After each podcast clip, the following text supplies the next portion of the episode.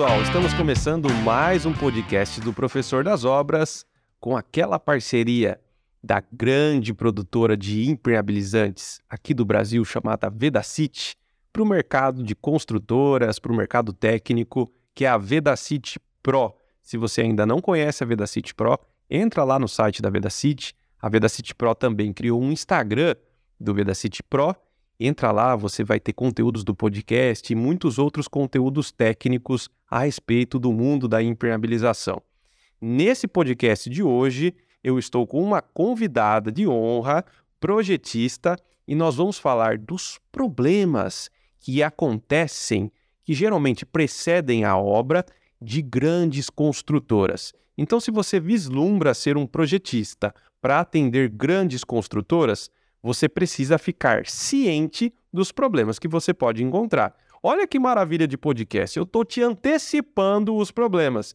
Ela vivenciou esses problemas, deu de cara na parede muitas vezes, apanhou, se reergueu e hoje ela vai falar tudo para você se atentar e não errar na hora de fechar seus negócios com construtoras. Mas fica a dica, tá? Fica até o final, porque senão você vai perder as melhores dicas que a gente sempre deixa lá por último, beleza? Bom, para esse podcast eu trouxe aqui a Bruna Siciliano, que é projetista e especialista em impermeabilização. Muito obrigado, Bruna, por estar aqui. Muito obrigado pelo convite à Veda City e ao professor das obras por esse espaço maravilhoso. Eu tenho certeza que vamos aqui ter grandes dicas de fato. Boa, boa. E antes da gente começar a falar das perguntas, se você ainda não se inscreveu no canal do Professor das Obras, lá no YouTube, Professor das Obras, onde você está assistindo aqui, e se você está escutando, se inscreve aí no Spotify também, ou no Deezer, ou no Apple Podcast. Vai lá no nosso Instagram, segue a página do Professor das Obras e fique atento aos demais conteúdos que eu coloco lá para vocês gratuitamente. E muito obrigado, Vedacity, por trazer uma projetista de São Paulo, tão conhecida, para gravar com o Professor das Obras e dar essa série de dicas aqui para mim. E para todo mundo que está ouvindo, é claro. Bom, vamos lá.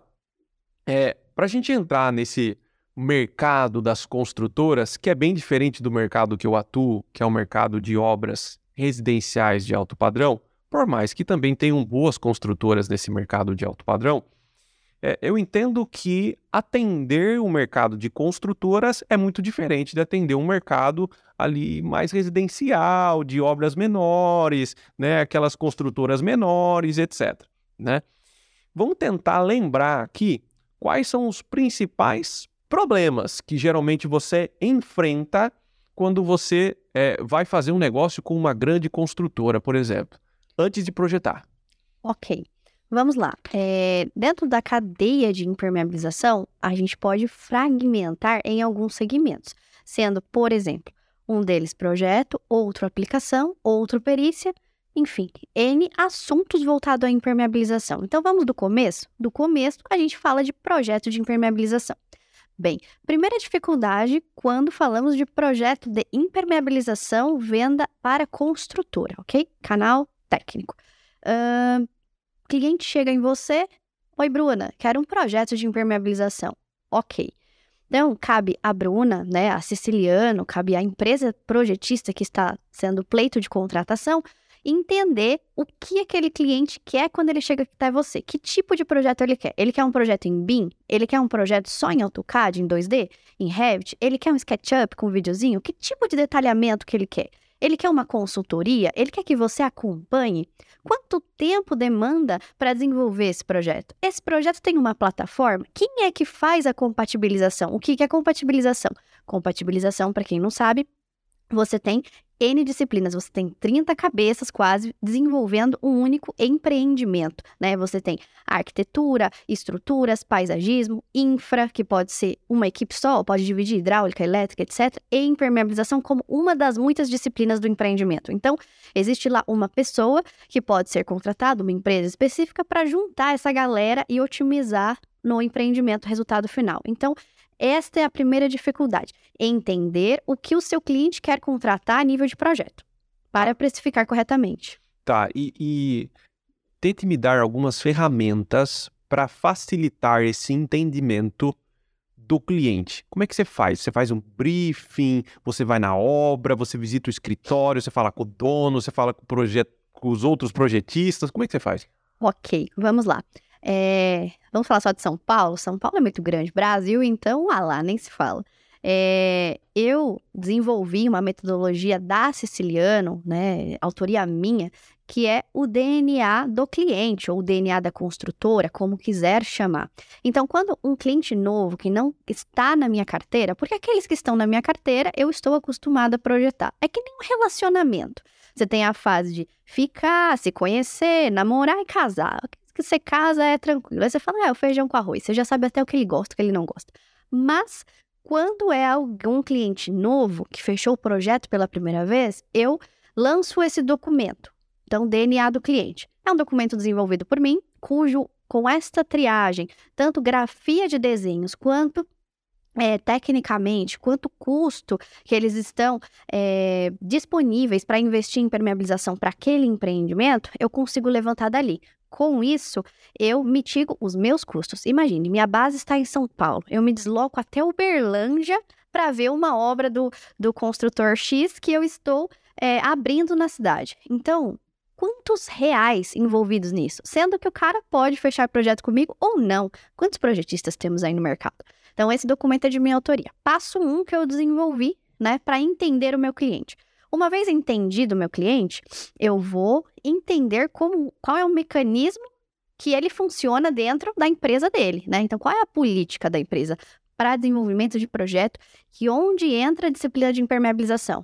Ah, ele tem um compat, ele tem uma plataforma, Autodesk, Construtivo, Constru Manager, enfim, Constru Code, existe um monte no mercado. Qual é a plataforma que ele utiliza? Tem umas que me dão mais trabalho, tem umas que me dão menos trabalho. Quantos projetistas estão envolvidos nesse projeto? Quanto tempo de projeto ele estima? Quantas entregas de impermeabilização ele quer? Quantas revisões estão inclusas nesse pacote? Para mim entender a dinâmica do cliente, porque é, nem tudo que se fala se escreve, né? Então, o cliente às vezes vem, é, te fala um jeito e no decorrer é, é outro. Tempo é dinheiro. Então, a gente precisa entender isso muito bem. Dentro dessa triagem, eu consigo entender também. E você já teve algum problema? É... Porque eu imagino que os bons processos das nossas empresas, eles surgem depois de ter tido alguns problemas. Geralmente é assim, a gente nunca cria um projeto, um processo magnífico antes de ter tido um problema. Você teve algum problema que você falou, poxa, eu preciso acertar isso aí, porque isso não pode voltar a acontecer? Hoje eu funciono enquanto startup, né? É, se debatendo, eu chego hora eu falo, nossa, estou no meio do caos, que confusão é essa? Né? Eu falo, está tudo errado. Aí eu fui dar uma olhadinha ali nos meus vizinhos, que claro, são um grão de areia no oceano perto deles, no Google, por exemplo, entre outros. E aí você olha e vê como esses caras cresceram. Então vem o conflito, aí eles organizam mediante o conflito e assim criam-se processos. Não uhum. foi diferente, não está sendo diferente comigo. Sim, eu tomo bastante pau aí no mercado, não diga-se de passagem para criar esse documento DNA do meu cliente, foi de tantas é, gatos caldados têm medo d'água, né? De tanto cê, calejar. Você lembra algum assim? Ah, eu tenho, eu tenho. Você pode contar? Fala, olha, deu um problema nisso. Um cliente magnífico, posso até abrir aqui, meu parceiro, o Albert Einstein, né? Ainda tenho ele o como hospital. cliente, o hospital, a rede. Uhum. E estamos, estamos desenvolvendo um projeto cujo foi fechado para oito meses. Aconteceram coisas pertinentes ao cliente, a outras disciplinas que impactaram em impermeabilização. E visto isso, a gente passou a estender o que era para ser entregue em oito meses para um ano e meio. E os projetos não ficaram prontos, e a obra está levantando, e os projetos não estão prontos, e a arquitetura não entrega, estruturas não entrega, ninguém faz entrega, e cobra de impermeabilização. Então, visto isso, a gente tem que entender a premissa básica para se ter um projeto de impermeabilização. Qual que é? Arquitetura, estruturas, paisagismo hidráulica. Sem isso, não tem impermeabilização. Porque sem hidráulica, como você me fala qual que é o caimento que tem que ter? Hum. Como você sabe qual é a cota disponível que você tem ali, arquitetura hidráulica agora, estruturas, para encaixar um sistema? Então, como você dimensiona ou manta ou membrana? Porque, ah, manta, exemplo, manta colada com asfalto mais banho. Ah, um centímetro e meio de cota de espessura, dois centímetros, um centímetro. Putz, não tenho. Se eu junto com regularização, proteção mecânica, vai dar 10, 15 de encaixe. O cliente, oh, Bruna, não tenho. Ok, vamos trocar por um sistema de membrana XYZ, que vai dar 2 milímetros aí de espessura, te diminui a cota. Então, essas análises que o povo cobra de impermeabilização num projeto e cabe, e cabe ao projetista de imper mesmo, ela nasce se você tem material para analisar. Se você não tem material para analisar, você não tem como ter respostas. Então, eu peço que Ok, cliente, eu vou te entregar, mas ó, premissa básica, preciso de arquitetura, estruturas e instalações hidráulicas. Sem isso eu não avanço. Por quê? Um projeto de impermeabilização, todo mundo fala, é, faz um projetinho. É, ok, é só uma folhinha. Não, não é só uma folhinha, não é só um projetinho, é tempo, é hora, homem, é hora de trabalho. Diferente de metro quadrado aplicado ou metro quadrado vendido de produto, a gente olha por tempo e produção, né? Então, quantas folhas eu vou entregar nesse empreendimento? Né? Quanto detalhe ele vai precisar? Qual é o tipo de grafia? É um projeto em BIM? Ah, não, é um projeto em 2D? Ok. Então, a gente parte da premissa que a gente vai ter quantas entregas? Tem gente que chama de anteprojeto, estudo preliminar, uma. Depois avança para o básico, né? O projeto básico, ele é, já tem desenhos, ele tem apontamentos de sistemas. Ok, duas. Terceira, projeto executivo. Ali a coisa já está bem estruturada. E o final, que é o LO, liberado para obra, tem construtora que só troca carimbo de tão organizada. Então a gente está falando de quatro etapas. Tem cliente que dentro dessas quatro etapas ramifica, tipo cadeia de carbono. Ramifica. É, então, abre. Ah, o projeto básico vai ter mais duas entregas. O estudo preliminar vai ter mais duas. Então, tudo isso você tem que quantificar no seu orçamento para saber quanto de tempo você debruça sobre aqueles projetos, quantas entregas você faz. Né? Então, gente, não, não é só uma folhinha. Olha quanta coisa eu já falei até aqui. Uhum. Fora que, o que, que o cliente tem que analisar? Todo o padrão, o desenvolvimento daquela empresa a nível de projeto. Hoje, se você abrir os projetos da Siciliano, eles têm a cara e a autoria da Siciliano. Isso demandou um tempo para ficar pronto, uma equipe de estrutura só para estruturar o desenho do ralo, o desenho do esquema de cotas, sabe? Uhum. Então isso monta num preço também e qualidade. Ah, vou mandar plotar esse projeto, ok? Vai sair todo desconfigurado, é, carimbo estourado. Como é que vai ser isso? Então isso é uma estrutura de entrega. Tá, então você está desenhando para mim toda uma estrutura, todo um passo a passo que você precisa pensar antes até de precificar para o seu cliente. E aí imagina assim, então precificar para o cliente, ele precisa primeiro é, é, fazer toda essa análise. Então você não tem um preço Bruna siciliano, você tem um preço para o cliente. É, diferente, isso até é uma discussão grande no mercado, que cabe um tema interessante que eu gosto de trazer ao público, né? É, você não tem uma tabela, por exemplo, do CREA que dite regra de ordem de preço de projeto de impermeabilização. Não, isso não existe hoje. Mas a passo de que você tem uma tabela da OAB que precifica e mostra os preços né, é, ali do, do mercado que compete a essa disciplina de, de direito, enfim. Então, hoje a nossa discussão é muito grande quem precifica e de que jeito que precifica. Então, não é que a Bruna não tem parâmetros mínimos. Sim, a Bruna tem uma tabela da empresa Bruna. Por quê? Porque a empresa da Bruna, a Siciliano, tem um custo fixo para rodar. Eu tenho uma equipe de projeto, eu projeto em BIM, eu tenho as licenças, eu tenho software, eu, eu trabalho para obra pública. O BNDES, por exemplo, se eu não der os certificados a ele, ele não me contrata, tanto do software quanto de licença, quanto certidão negativa de débito, por exemplo, tanto trabalhista quanto de imposto, enfim. Macro, né? Voltando para o micro, é... essa é uma dificuldade da precificação. Então, eu tenho uma tabela de preços da minha empresa para projetos, mas o orçamento não sai do escritório sem conhecer o DNA do cliente. Legal. Porque, assim, o meu trabalho é um trabalho técnico não é pastel, coxinha, que a gente vai na feira e uhum. produção em massa. Não. Eu vou me adaptar ao que você me pede. Eu vou me adaptar a você. Eu vou trabalhar para você. Então fica até uma dica para as construtoras. Quanto mais organizadas elas forem, talvez melhores projetistas e preços melhores elas vão ter.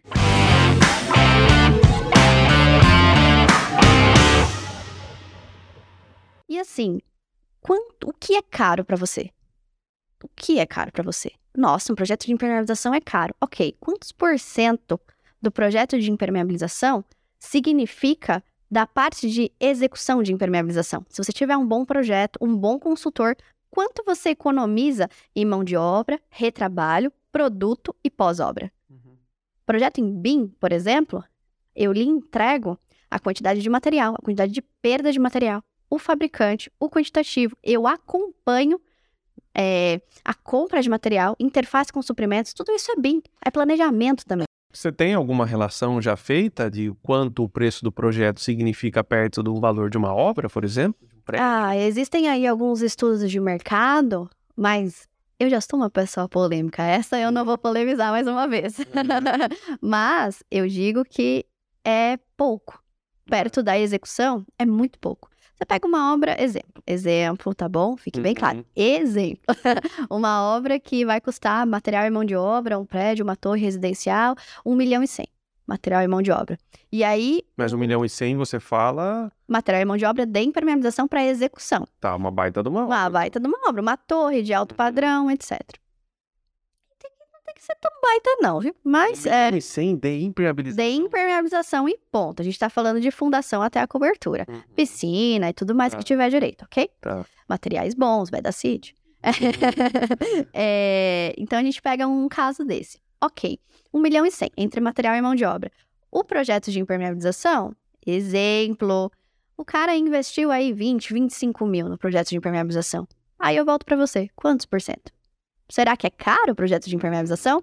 A passo de que se ele não tem projeto de impermeabilização, ah, ele investe inicialmente. Exemplo de novo, 800 mil entre material e mão de obra. E o pós-obra? É, tem que... Pós-obra é muito mais caro do que você fazer certo no começo, né? É, e outra, né, Bruna? Eu imagino assim, ninguém compraria um carro de uma montadora se soubesse que aquele carro nunca foi projetado segurança, é, sabe assim, mecânica. Você compraria um carro de uma montadora que fala assim: esse carro nasceu sem projeto. A gente pegou e fez, mas a gente não estudou a segurança dele, não estudou as vedações das portas, é, o conforto, o, é, o custo-benefício, não estudou nada. Você compraria? Eu concordo com você que não compraria, porque você está induzindo a gente a responder. Mas eu levanto um ponto que é a minha militância hoje nas redes sociais para o mercado? Qual é o consumidor final, o cliente que vai comprar o apartamento daquela construtora, que uhum. vai olhar o tipo de impermeabilização que tem no banheiro dele? Nenhum. Ele vai olhar o revestimento, ele vai olhar o porcelanato, o acabamento, a piscina, quadra, salão de festas. Ele não vai olhar a impermeabilização. Isso é cultural do Brasil. Tá. Por quê? Porque ele não tem instrução. Porque não se fala nisso, sabe? Não, não se tem é, na própria faculdade de engenharia não se tem matérias de impermeabilização. Mas eu estou me referindo ao primeiro contratante. Quando no exemplo do carro, quem está comprando é o consumidor final. Mas quem está comprando, no caso, é, um projeto de impermeabilização é a construtora inicialmente. Então imagina assim, se a construtora já projetou, planejou que vai gastar um milhão de reais com aplicação de impermeabilizantes, é, poxa, não faz sentido eu me desprender de um milhão e não ter um projeto de alguém que fale para mim o que é que eu tenho que fazer. Né? Então, não faz muito sentido. É só mudar a, a, a vertente. Coloca a estrutura. Pô, tem caras que são super especialistas, eles são capazes de falar para você como é que vai ser uma casa e ela não vai cair. Mas você arrisca fazer ela sem projeto? Você não arrisca. Parece que faz parte do processo já. Então, eu acho que a, a, o projeto de impermeabilização ele tem que chegar a esse ponto. O que a estrutura conseguiu chegar hoje. Ele tem que chegar a esse ponto, mas aí, torna a dizer, bater na mesma tecla. Um milhão perto do investimento no projeto de permeabilização é muito válido. É, não é muito válido, ele é necessário, ele é obrigatório. Mas hoje, as construtoras, e diga-se de passagem que tem muitas, não olham para isso, olham para redução de custo e ponto. Então a gente tem que militar pela categoria e dizer o quanto extremamente importante é a impermeabilização até para estruturas. Por quê? Porque a impermeabilização, ela mitiga a percolação, ela impede, ela estanca a percolação de água pela estrutura, que vai fazer aquela estrutura durar mais tempo da sua vida útil. E entrando agora em vida útil, muitas construtoras dão valor sim à impermeabilização e olham com devido valor. Outras ainda agora com a norma de desempenho em alta, fica batendo na tecla que precisa de projeto de impermeabilização para cumprir norma de desempenho. Então, não executa aquilo que está de fato no projeto, só quer para cumprir protocolo. E aí eu digo, vale você ter uma Ferrari na gaveta? Uhum. Amigo, para que que você vai contratar um projeto de impermeabilização então? Só para ter o CREA? Só para ter uma assinatura? E infelizmente o nosso mercado ainda tem alguns pontos que tende para esse lado, infelizmente. Tá, então vamos tentar ir traduzindo a mensagem da, da, resposta que a gente prometeu lá para os nossos ouvintes aqui, telespectadores, para falar para as pessoas dos problemas que elas vão se deparar ao prestar serviço, por exemplo, como projetista para uma construtora. E até pensando na ótica da construtora nos ouvindo, eles já estão entendendo que fala assim, pô, faz sentido. Se é uma projetista levantando uma dor que a gente pode ter, essa questão da desorganização e tudo mais, vamos se mexer para organizar a casa, né? Mas é, é, é, pensando pelo lado projetista, então você falou que entender o cliente não é uma missão fácil, você até foi obrigado a desenvolver um processo para isso, porque cada um trabalha de um jeito, cada um tem uma cultura diferente, né? É, e você falou também que devido a isso é mais complicado cobrar, né? Porque você tem uma série de, de, de variáveis ali que você tem que considerar na hora do teu orçamento. Beleza, então são dois pontos que a gente falou até agora. Composição de custo do teu projeto e entender o cliente. São dois problemas. E aí você comentou também a respeito da compatibilização, que isso é uma coisa que a gente já está sempre batendo na tecla aqui nos podcasts, que de fato é difícil conhecer uma construtora que tem muita organização de compatibilização, todo mundo está na mesma sintonia, mas geralmente o que acontece é um fica esperando o outro e fica um negócio meio mal feito, né? E aí quando a obra está executando, tem projeto que nem está no LO ainda, né? Como é que você tem feito, o que você tem usado de ferramenta para te auxiliar nessas construtoras mais desorganizadas na fase de compatibilização? É, veja, primeiro passo, o construtor que está ouvindo a gente, é, para fazer valer o seu dinheiro e o seu investimento de projeto, você precisa entender aquilo que você está contratando, até mesmo para você poder cobrar. Cobrar resultado final daquele projetista ou daquele pessoa que faz o compatibilização. Eu não sou contratada para fazer compatibilização, eu sou contratada para fazer impermeabilização. Então, na minha sacada, quando eu vejo que a coisa já está muito enrolada, eu começo a cobrar material. Eu desenvolvi um cronograma meu e eu começo, cliente, ó, preciso avançar nisso, senão vou ter que te cobrar um aditivo de contrato de tempo. E aí é essa carta na manga que eu utilizo para pressionar com que a construtora se mexa e as outras disciplinas façam entregas, a arquitetura, estrutura, paisagismo e instalações, para mim poder evoluir com a minha entrega. Existem casos, uau, existem casos que eu precisei é, fazer uma espécie de as-built, porque a coisa enrolou tanto que eu, no meio do desenvolvimento do projeto, as outras disciplinas não liberaram, começou a fase de IMPER, e aí me começaram a me solicitar muito. Então eu comecei a fazer um acompanhamento de obra e especificar na própria obra.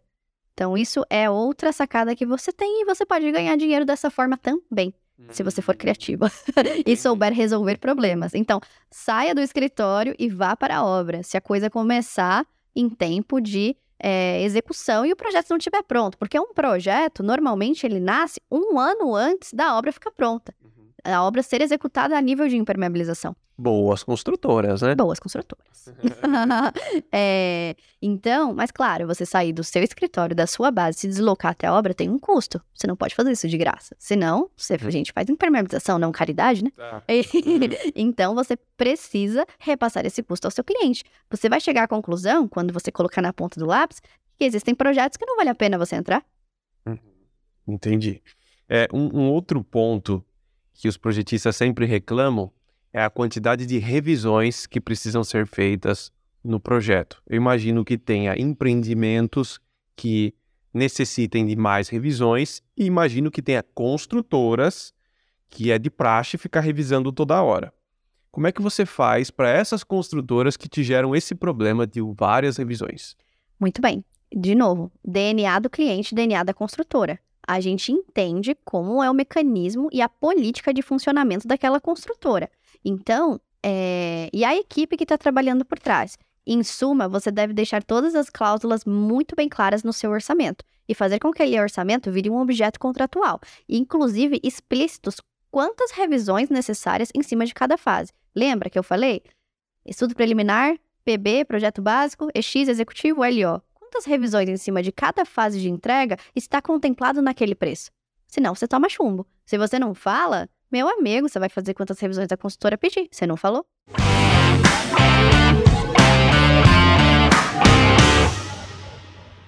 E se você pudesse deixar algumas dicas, imagine que eu fosse um grande construtor de prédios aqui, ó, na sua frente. Uala. E aí eu tô aproveitando essa consultoria grátis sua aqui para te falar assim, olha, eu tenho vários empreendimentos que eu vou lançar e eu queria levar um negócio redondo, né, na impermeabilização. Quais dicas você me daria para que isso aconteça? Primeiro, os seus empreendimentos, por mais que eles tenham o mesmo padrão, eles não estão sendo construídos no mesmo terreno. A menos que seja um terreno com várias torres. Aí eu vou até falar, ok. Mas eu vou falar, olhe para cada empreendimento como único. Não venha com essa história de, ah, é rebate na obra vizinha. Não. Um médico não fala, ó, oh, esse aqui acabou de sair daqui com o mesmo problema que você, toma esse remédio. Não é assim que funciona. Quando a gente olha para um corpo humano, para a patologia do corpo humano, a gente olha para aquela individualidade. E a mesma estrutura, mesma função estrutural de se pensar para um corpo de um prédio. Né? Então, cada um vai estar num solo diferente, cada um vai ter um tipo de contenção diferente, cada área tem uma solicitação diferente. Cada produto final, o produto final que eu estou falando, é o empreendimento entregue. É um produto. Então, você precisa de um projeto. Primeira coisa, você precisa de um projeto para cada empreendimento. Sim. Que você pode fechar um, um pacote. É, a nível de consultoria, é muito bom que você fidelize o projetista e utilize ele enquanto consultor também. Não só entregou o projeto, pronto, acabou. Falta muita comunicação é, do grupo, né? Então, do projetista com aplicador e construtor. Hoje tem essa coisa de, ah, o projetista é o vilão. Nossa, o projetista não deixa, mas o projetista colocou isso. Não é, meu amigo. O nosso objetivo é o mesmo, tanto do cliente. Primeiro que o meu cliente de projeto, com, exemplo, o seu cliente, você é o aplicador agora, com o seu cliente, com o seu cliente é o mesmo, é a construtora, ela está no meio da gente. E o nosso objetivo é em comum. É, causar a estanquedade da obra, não deixar vazar, não ter patologias futuras de infiltração e ponto. Então, por que a gente não se comunica? Porque numa eventual discussão, puta, não dá para fechar aqui por causa de preço, né? Vamos nos comunicar, sabe? Para não ter aquela coisa de reengenharia outra vez. O que, é reengenharia? Você já tem um projeto de um engenheiro. Por que, que precisa reengenharia? Por causa de preço? Então vamos conversar com aquele projetista, vamos entender por que ele fez isso, sabe? Então, você ir para a política do, me do menor preço nem sempre é o melhor caminho. Você ir para a política da conversa e da sinergia de equipe é o melhor caminho construtor? Foi a pergunta que você me fez. Entendi. Então, primeira coisa, comunicação. Interface com as pessoas da sua disciplina. Compatibilização entre impermeabilização, entre projetista, aplicador e a própria construtora. Tá. Então, você desenhou um cenário para mim, eu quero deixar ele um pouco pior agora. Manda. Tá? é, suponhamos então que eu comprei 10 lotes iguais, mesmo tamanho, né? Em cidades diferentes. Ok. Mas o mesmo tamanho. E eu fiz uma planta única que vai ser executada nesses 10 lotes, nessas 10 cidades diferentes. Você está querendo me dizer, então, que não é a, a, o, me, o, não posso utilizar o mesmo projeto de impermeabilização Cê da vai... fundação para cima, sei lá. Você tipo, vai... Eu posso, né? Você vai utilizar a mesma estrutura? É, se for o mesmo projeto, só mudaria a fundação. Teoricamente, seria a mesma estrutura, talvez? É, você precisa de um projeto para cada empreendimento. Cada, cada corpo é um corpo, cada corpo de prédio é um prédio. O que você pode fazer é negociar com o seu projetista um pacote. Hum. Mas veja, é, como é que você tem um documento de plantas reconhecido em prefeitura, etc, etc, etc, entregue dizendo: olha, mas eu estou usando da cidade de, de, São José do Rio Preto, aqui em Sorocaba, tá, gente? Uhum. Não desenvolvi um projeto. Isso não existe. Muitas construtoras pedem, até mesmo me procuram, para fazer um caderno de padronização para a construtora. Hum. Isso é válido desde que seja um material de auxílio, de apoio ao projeto de impermeabilização, que seja para disseminar e fomentar a política de impermeabilização para os colaboradores daquela construtora, porque muitas vezes o engenheiro de campo não tem muita noção do que fazer numa sobreposição de manta asfáltica. Uma sobreposição de manta asfáltica tem que ser maior numa piscina do que a sobreposição de manta asfáltica numa laje. Outros nem sabem o que é uma sobreposição. Outros nem sabem o que é um biselamento, quando a gente fala de asfalto né, das patologias encontradas. Por que craquela bem na virada da manta? Por que, que tem um repuxe da manta? Então, isso, os engenheiros da construtora não têm capacidade de avaliar. E não é porque não tem capacidade técnica, é porque não tem especialidade naquilo. De novo, faço muita analogia com a medicina. Você tem o médico que é dermatologista, você tem o cardio, cada um na sua área. E você tem o clínico geral. O engenheiro de campo é o clínico geral, ele sabe um pouquinho de tudo. Mas o especialista é o projetista. Então, porque se você está sentado na minha cadeira, se você está na minha frente, se você está querendo me contratar e você me contrata, por que você não me aciona? De novo, você bota sua Ferrari na gaveta. Então, construtor, a comunicação é a chave para ter uma boa execução. E, de certa forma, né, pensando do lado do construtor, ele precisa até ter um resguardo, algo mais é que eu sei que tem construtoras que fazem esse caderno e não executa projeto. O cara vai seguindo o caderno e vai tocando nas obras por aí. Vira como se fosse uma tradição da construtora sempre fazer aquele sistema. Você sabe que acontece isso. E volta para o que você me falou e que eu te respondi. Eu tenho 50 mil edifícios que eu vou lançar aqui. Um em cada cidade. Posso fazer igual? Não. Então, como você tem um caderno único para todos os 50 mil? Uhum. Redução de custos. Todo mundo está olhando para a moeda. Mas, de novo, quanto caro é um projeto de impermeabilização? Quanto investimento, quanta redução de custo você vai ter? E o pós-obra? Quantas patologias você não tem de infiltração? É, porque uma, uma coisa que eu penso muito, eu não consigo pensar no projetista somente no papel que ele me fornece. Não consigo, Bruna. Eu consigo pensar no projetista, pelo menos para mim, que já tenho experiência com construção, eu penso no projetista na ligação que eu faço para ele, ele me atende e a gente tira dúvida junto. E aí, quando você faz esse pacotão né, de um caderno, ou seja, não tem um projeto específico para aquela obra, automaticamente você não tem essa prestação.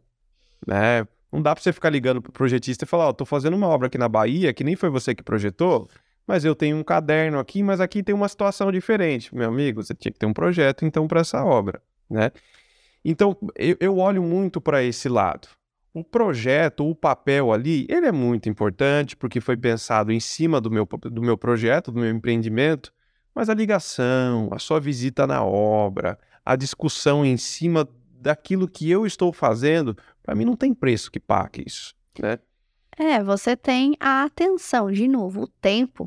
É isso que você quantifica no projeto. Deixar bem claro quando você é, os nossos ouvintes que querem ser projetistas, deixar bem claro quantas visitas você põe na obra. Né? E deixar bem claro para o cara que está te contratando, o mal da construtora é entender com quem você está falando. Você está falando com um cara de suprimentos, que só vai olhar moeda, você está falando com um cara da qualidade, que só vai olhar química de produto, você está falando com o cara, sei lá, do departamento de projetos ou com a obra em si, com o engenheiro de campo. Então, com quem você está falando? E você precisa mostrar que todos são importantes, mas o, quão, o que ele está contratando de você? Olha, suprimentos. Olha a dor que o engenheiro de campo está me trazendo. Essa ida em obra não tem preço. Essa, assistência em loco não tem preço. Então você está querendo tirar, sei lá, 10 reais daqui, sendo que o cara está colocando que vem duas vezes na obra. Então, de novo, quanto caro que é a impermeabilização para você? Tá. É, até você citou um ponto aí sobre moeda, suprimentos, me gerou uma outra dúvida. Geralmente, quando a gente vai contratar alguém e ainda não tem uma pessoa certa, a gente cria ali um mapa de concorrência, um mapa de cotação e tal, para ter mais de um orçamento e decidir com quem você quer fechar. O correto é sempre fazer um escopo para que todo mundo entenda exatamente aquilo que você quer e orce em cima do seu escopo. Eu vejo que tem muita pessoa que erra nisso, cara. Não faz um escopo, chama lá um projetista, você entendeu A, o outro que eu liguei entendeu B, o outro C, cada um deu um orçamento pensando no que entendeu e tá tudo errado no final das contas. Então é sempre importante fazer um escopo técnico que seja é, dispersado ali entre todos eles, né, para que eles façam o orçamento correto. Você costuma receber um escopo técnico de quem vai precisar de um projeto de impermeabilização? Conto nos dedos. É. Conta nos dedos hoje quem me passa um escopo técnico daquilo que quer. Eu tenho um cliente que me solicita que os meus projetos né, de impermeabilização sejam entregues em português e inglês. Uhum. Então, isso é uma particularidade deste cliente. Tá. Então, isso está no escopo técnico dele. Mas, em geral, não, não recebo. E ou eu tomo chumbo na hora de entregar, porque eu falo, ah, mas você tem que entregar assim. Eu falo, pô, mas você não me falou que era assim. Mudou a regra do jogo no meio do jogo? O que, que é isso? É, ou eu fico perdida, eu entrego demais daquilo até que ele tinha me solicitado. Eu avanço demais. Por isso eu desenvolvi o DNA do cliente, o DNA da construtora. Mas as construtoras, elas pecam. Elas olham para a moeda, para os suprimentos, não sabem nem o que foi contratado. E não tem autonomia para nem cobrar que aquelas disciplinas, impermeabilização, por exemplo, entreguem alguma coisa do jeito que elas querem. Por isso, a gente tem o começo da discussão, a dificuldade em compatibilização. A dificuldade de combate, ela nasce na contratação, por falta de um escopo do que quer se contratar. Entendi. Bom, a gente pensando então nos problemas que antecedem é, uma obra na, na ótica da impermeabilização, eu acho que o maior problema, na verdade, não é nenhum desses aqui que a gente falou. Porque isso aqui quer dizer que a construtora está interessada em contratar um projetista. Na verdade, o maior problema mesmo é que tem muitas construtoras que nem contratam um projeto de impermeabilização, né? Então você, como alguém que defende com unhas e dentes a importância do projeto de impermeabilização, o que, que você tem feito para o mercado em geral? Qual é a sua contribuição para que essas construtoras que ainda não têm essa mentalidade passem a enxergar a importância disso e contratar um projeto de impermeabilização? O que, que você tem feito para isso? Atacando na maior dor delas, no bolso, mostrando o pós-obra né? A gente, na Siciliano, tem três braços. Um deles é perícia também. Então, hoje, eu exponho nas minhas redes sociais cases de patologias de obra também. Patologia de obra e dificuldade de execução na realidade dos fatos. Então, quando a gente vai para uma prospecção, a gente tem que sentar com o nosso cliente e mostrar, de novo, eu reforço isso, eu bato nessa tecla, o quanto caro é a impermeabilização. O quanto caro é você economizar aqui no projeto, mas ter que refazer toda a manta asfáltica de uma laje de cobertura, por exemplo, pela falta de projeto. Ou pela falta de um consultor, né? Eu já peguei casos que o serralheiro aplicou a manta asfáltica. O serralheiro? Imagina, ir numa escola de altíssimo padrão em São Paulo. Adivinha? Vazou tudo. É só porque ele tem o maçarico é... é... pois é. Então, Com é a solda assim... tudo a ver, né? Boa, é assim que eu ataco. E olha, a gente tá rindo aqui, né? Hum. Mas o, o, cliente contratou, ele tava super certo de que o, o cara ia fazer tudo. O problema não é nem a falta do dinheiro, o problema é a falta de instrução. Então, hoje, falta comunicar no mercado o que é impermeabilização. Você, não, você, você faz o quê? Projeto de impermeabilização. Ah, ah, ah, sofá? Sem impermeabilização. É, sofá? sofá. É, é, ah, não, ah, laje. Ah, tá bom. Então, hoje falta disseminar e fomentar o que é impermeabilização, a importância da impermeabilização, para que as pessoas entendam. Porque, infelizmente, é uma coisa cultural. Hoje eu vejo um mercado muito fechado, que está começando a abrir agora, mas que as construtoras não dão o devido valor.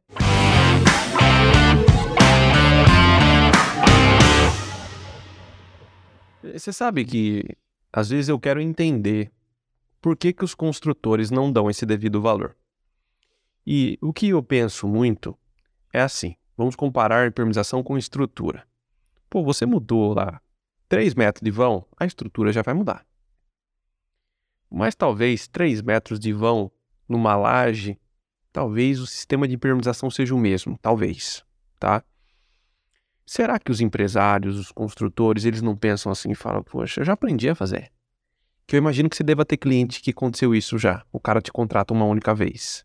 Aí vê como que é o seu projeto, entende as suas especificações, os seus sistemas, e aí ele fala, pô, tem uma obra que tem algo parecido, não vou contratar mais, né? É, será que é isso que de fato acontece? O cara pensa mais ou menos assim? Sim, só que cada corpo é um corpo, né?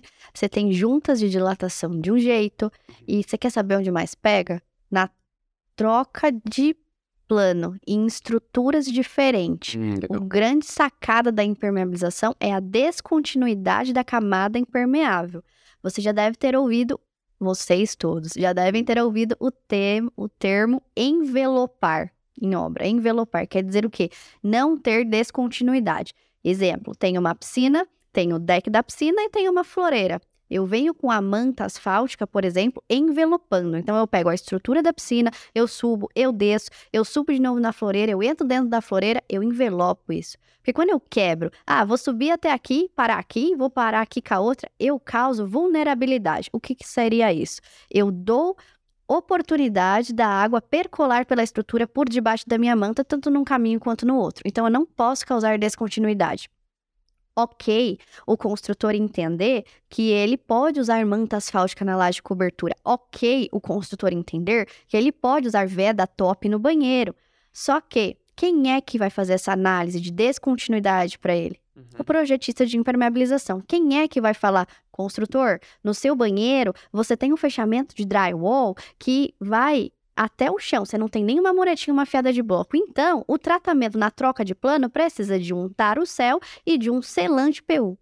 Aqui nesse caso, para você entrar com o seu sua camada de impermeabilização, quem é que vai falar o preparo da superfície para ele? Projetista de impermeabilização. Eu peguei um, trazendo cases, eu peguei uma obra vitrine de São Paulo, né, cujo o coitado do projetista de impermeabilização só recebeu lá o material de arquitetura. Imagino eu que ele teve problema no compate, na compatibilização, e aí a piscina que fica na cobertura, com borda infinita, acabando numa jardineira, estava com manta asfáltica parando e começando com outro sistema de membrana cimentícia na jardineira. E como é que inventa? Cimentício na manta descontinuidade, não, não execuível. Então, isso é outra dor que se encontra em obra. Né? Não dá para executar, arranca isso da floreira e vamos envelopar com manta asfáltica até embaixo. Então, assim, você, projetista, fique atento a isso. Ou que pleiteia ser um projetista de impermeabilização. E você, construtor, entenda. Ok para você aprender a especificação, válido, mas como você consegue, você tem capacidade técnica, bagagem, especialista suficiente para estudar aquela estrutura, o que demanda? Se, tive, se fosse, a norma de desempenho não estava aí, para dar a César o que é de César. Uhum. É isso que eu falo que a norma de desempenho vai fazer. Tá. Vamos esquecer um pouquinho da técnica agora. Ok. Momento de abrir o coração, hein, Bruna? Eu faço os dois. É, você já pensou em desistir de ser projetista de impermeabilização? já, Já? já, várias quais vezes. motivos? Primeiro, porque o pessoal me irrita. Segundo, é... Que irrita assim, você fala, às vezes, alguns clientes. É, o pessoal do mercado. Você quer explicar a coisa certa, o pessoal quer olhar para a moeda. Então, pega todo esse conhecimento seu, guarda, fica quietinha que eu vou pagar metade do preço acabou. Vai vazar tudo, depois eu chamo você aqui. Tá. Entende? Então, esse foi um motivo que eu já pensei. Falei, não, pô, não quero isso. Mas o amor que eu tenho pelo que eu faço é tanto que não vou desistir nunca. Tá. tá, mas então você já pensou. É, Não sei se você quer falar disso, é claro, mas eu tenho que perguntar. Manda. É, Um dos motivos da pessoa desistir, às vezes, da profissão é por conta da remuneração. E uma pessoa que está ouvindo aqui, que fala assim, eu quero ser projetista, como a Bruna é. Paga bem para projetista. Se você souber cobrar, sabe, você tem que prestar atenção na cadeira que você senta. E o quanto você está disposto a abrir mão. Quanto vale? Aí eu volto a pergunta para você. Quanto vale a hora técnica do professor das obras? Será que abriríamos um espaço para a pessoa que não está disposta a pagar o que essa estrutura oferece? Às vezes, para você, isso não só para impermeabilização, agora para você ser um empreendedor, você tem que saber dizer não. Nem sempre fechar um negócio é rentável para você. Você Uhum. precisa saber dizer não. Vou falar igual aquele vídeo que virou meme na internet. tá barato demais, professor das horas. Não, legal. É, é que assim, eu, eu gosto. Eu fiz uma, uma vez um podcast sobre hidráulica aqui com um projetista e eu perguntei isso pra ele. Porque às vezes as pessoas ficam lá, ô Bruna, fazendo um projeto lá pra construtora X, YZ, projeto caro, 30 mil, 40 mil. Pô, mas o cara não calcula quanto tempo de jornada você teve até chegar num cliente potencial desse, né? Quantos anos de prática, quanta conexão você teve que, que fazer para chegar até um cliente desse, como que você desbancou a concorrência. Se fosse assim, seu telefone toda hora, cliente de 30 mil, tô recusando, todo mundo ia querer ser projetista, né? Mas não é essa a realidade, né? A realidade, não desmotivando ninguém, pelo amor de Deus, mas projeto, no começo, não dá dinheiro, gente. Hum. Sabe por quê? Exemplo, tá? Situação hipotética. Você fechou um projeto por 10 mil. Você vai ficar amarrado com o cara um ano, porque você tem que fazer mil revisões. Beleza. A cada entrega, você faz uma medição. Uma medição de 2 mil reais. Quanto custa o salário do seu funcionário? Uhum. Mais que dois. Para fazer o projeto. Quanto custa o laptop, a água, a luz, o papel higiênico e o cafezinho que ele bebe? Uhum. mais de dois mil reais. Só que você só faturou dois mil reais naquele mês. Tem mês que você não faturou nada daquele projeto em específico, porque outras disciplinas não liberaram material. E agora? Dá dinheiro para fazer projeto? Então, você precisa de outras sacadas de empreendedor para poder ser um projetista de impermeabilização. E claro, você precisa ser bom no que você faz, você precisa ter bagagem, precisa ter estrutura para atender isso. E talvez pensar em volume de projetos, sem banalizar o mercado e prostituir o mercado a nível de preço também, para você galgar um step by step e chegar a um nível de clientes com uma cabeça que entendam a importância de um projeto de impermeabilização e paguem por isso, por uma estrutura, por um projeto em BIM, por um detalhamento técnico e por uma consultoria. Não gosto muito de, de crescer em volume quando se fala em projeto. Prefiro a sua estratégia, que você também tem uma mão de obra, né? É, prefiro essa estratégia porque aí, pô, que legal para quem te contrata, né? Contrato você, você faz um projeto e você também tem a execução. É. Mas, agora eu vou abrir um, um tópico. Não é moda, tá? Eu não costumo não executar o que eu projeto e não projetar o que eu executo, tá? Não é uma regra, mas eu tenho isso bem esclarecido no mercado, mas já tenho casos que eu aplico e projeto. Fica a critério do cliente. Mas eu imagino que quando o cliente. Vamos pensar num cliente menor. Vamos pensar numa construtora como a minha, que te contrata para fazer um projeto, Uhum. né? E é uma casa de alto padrão. né? Então a área assim, impermeabilizada é menor também, muito menor do que um prédio. É, você geralmente, quando está ali negociando o projeto, você oferece a mão de obra. O cliente sabe, porque o cliente já puxou meu, minha capivara. O cliente já viu no meu portfólio. Eles pedem. E quando eles pedem, eu orço. E para você é interessante fechar. Para mim é interessante fechar.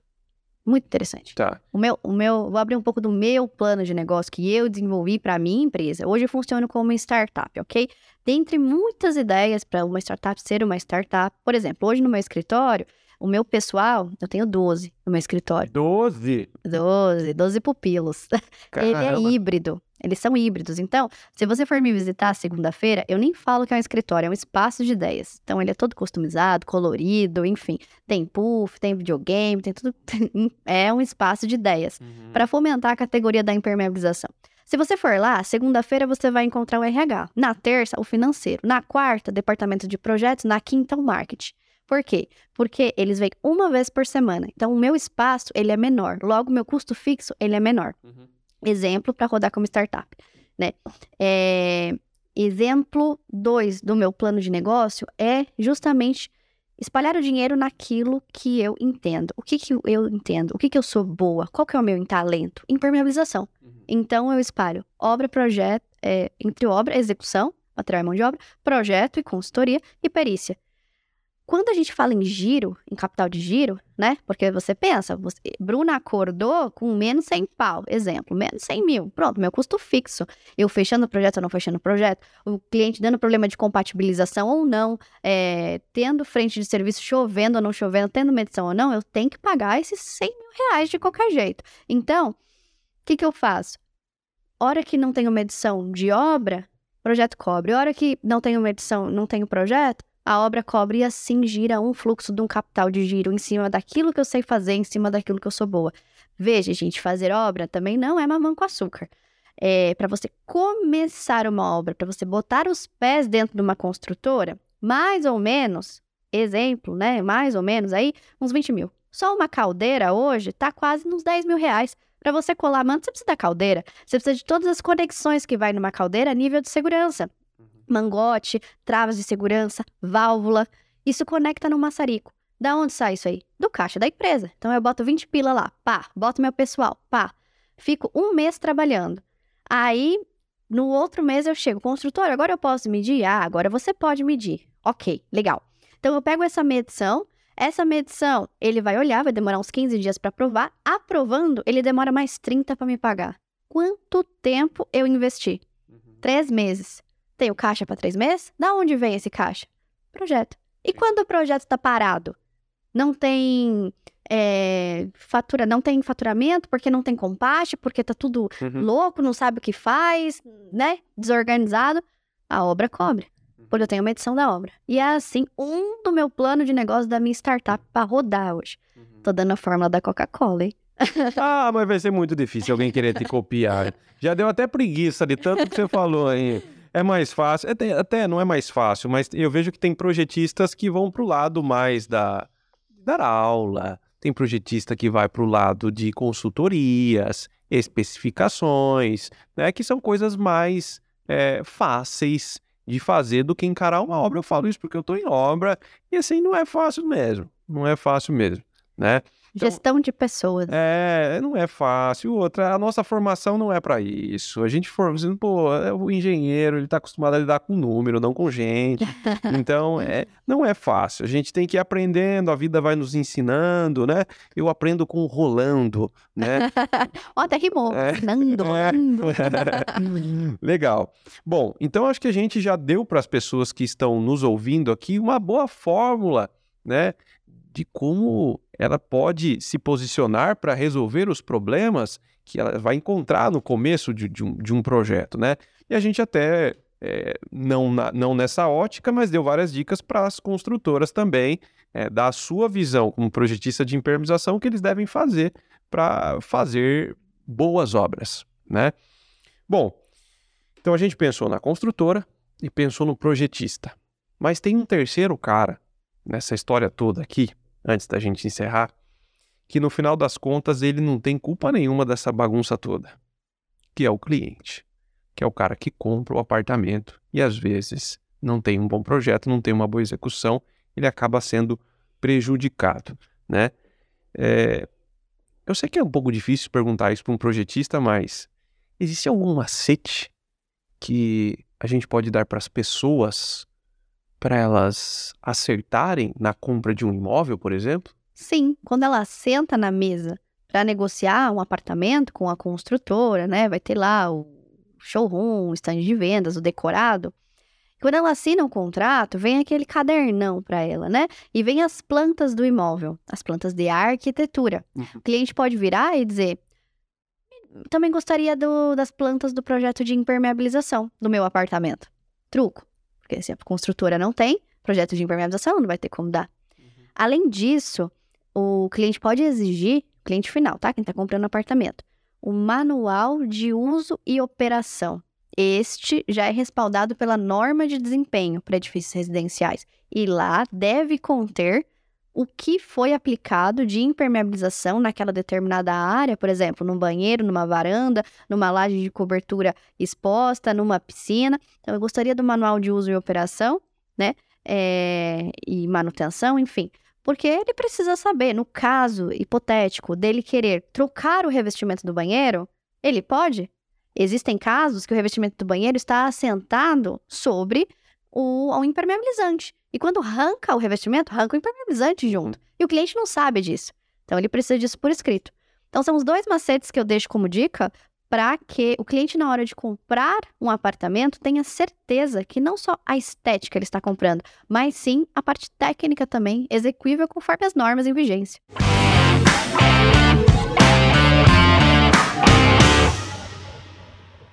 Ótimo. Então a gente deu boas dicas pro cara que quer ser projetista, pro cara que vai construir e agora pro cliente final, né? É, tem alguma dica pro fabricante também? Quase coração de mãe isso aqui. É, quanta coisa boa, né? E tem alguma para os fabricantes que ajudariam muito a vida dos projetistas?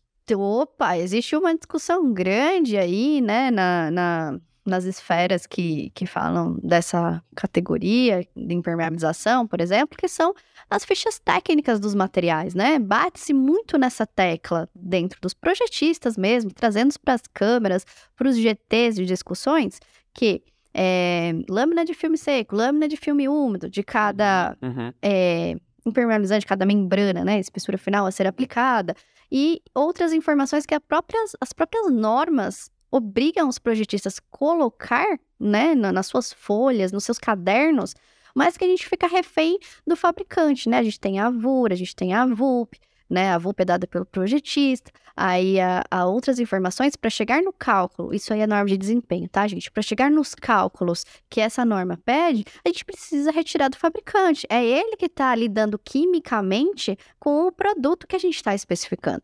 Então, é, o apelo que eu deixo às fábricas é o seguinte: olhem com mais carinho para suas fichas técnicas e esmiucem aquilo que a norma de desempenho pede e deixem de fácil acesso nas suas fichas técnicas, nos seus boletins uhum.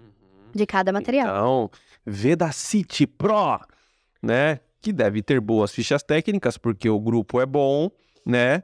Olhem com atenção pelo apelo da Bruna aqui. Ah, mas ela... a, a, eu encho o saco deles. Eles têm. É, eles é, têm. É, eu fico batendo na tecla. Mas deles. melhorar sempre é possível, né? Com certeza. Melhorar sempre é possível. A Bruna vai ligar rolando para você e vai falar assim: oh, preciso de uma informação aqui, coloca na ficha técnica.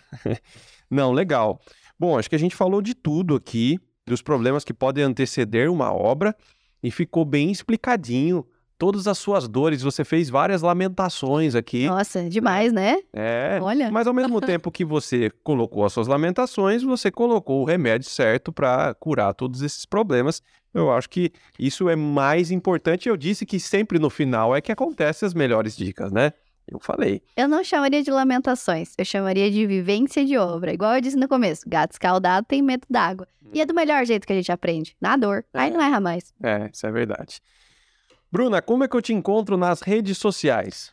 Ualá, nas redes sociais você pode encontrar a empresa Siciliano, arroba Siciliano LTDA. Também tem o nosso site, www.sicilianocarvalho.com.br. E ainda pode entrar em contato conosco através dos e-mails, né? Vou deixar o e-mail comercial, comercial, arroba sicilianocarvalho.com.br. Tem todo o WhatsApp, todo o suporte. A nossa equipe técnica está disponível para atender você também pode entrar em contato conosco no direct, no Instagram. Somos uma startup, pensamos como uma startup e estamos abertos a te receber e venha tomar um, um café com a gente no nosso espaço de ideias, por que não? Estamos localizados no Tatuapé, na região de São Paulo. Legal. E, e quando você fala startup, você tem ideia de abrir para investidores, esse tipo de coisa? No futuro, por que não? É fazer umas rodadas e tal. Opa, estamos aí. Vem tomar um café com a gente. Legal. E entender as nossas ideias. Boa, boa, boa. E para você que ainda não se inscreveu no canal do Professor das Obras, aproveita, clica aqui em inscreva-se se você está no YouTube. Se você está no Spotify, também tem como se inscrever, porque aí toda vez que a gente colocar um vídeo novo, você vai ver o vídeo, né? Fresquinho, não vai ter que ficar olhando lá, pô, já saiu, eu nem vi e tal. E além disso tudo, clica no like, porque quanto mais likes, mais o YouTube e o Spotify mostra para as pessoas, ou seja, nos tornamos mais relevante através do seu like, né? E a Veda City vai amar, porque a Veda City gosta de like, né? O Rolando falou aqui que nós somos o Veda Lovers. Veda Lovers. Veda Lovers, né? A Veda City gosta do like. Põe um like, que é o coraçãozinho aí. Like. Aí o TikTok, like. É. Gente, é isso. Esse foi o podcast a respeito de problemas que você vai encontrar com construtoras na hora de fazer um projeto de impermeabilização. Cliente, construtora, todo mundo aqui, ninguém fugiu, ninguém escapou, né? Esse foi mais um podcast do Professor das Obras. Muito obrigado, Vedacity Pro. Até o próximo episódio. Um grande abraço e tchau!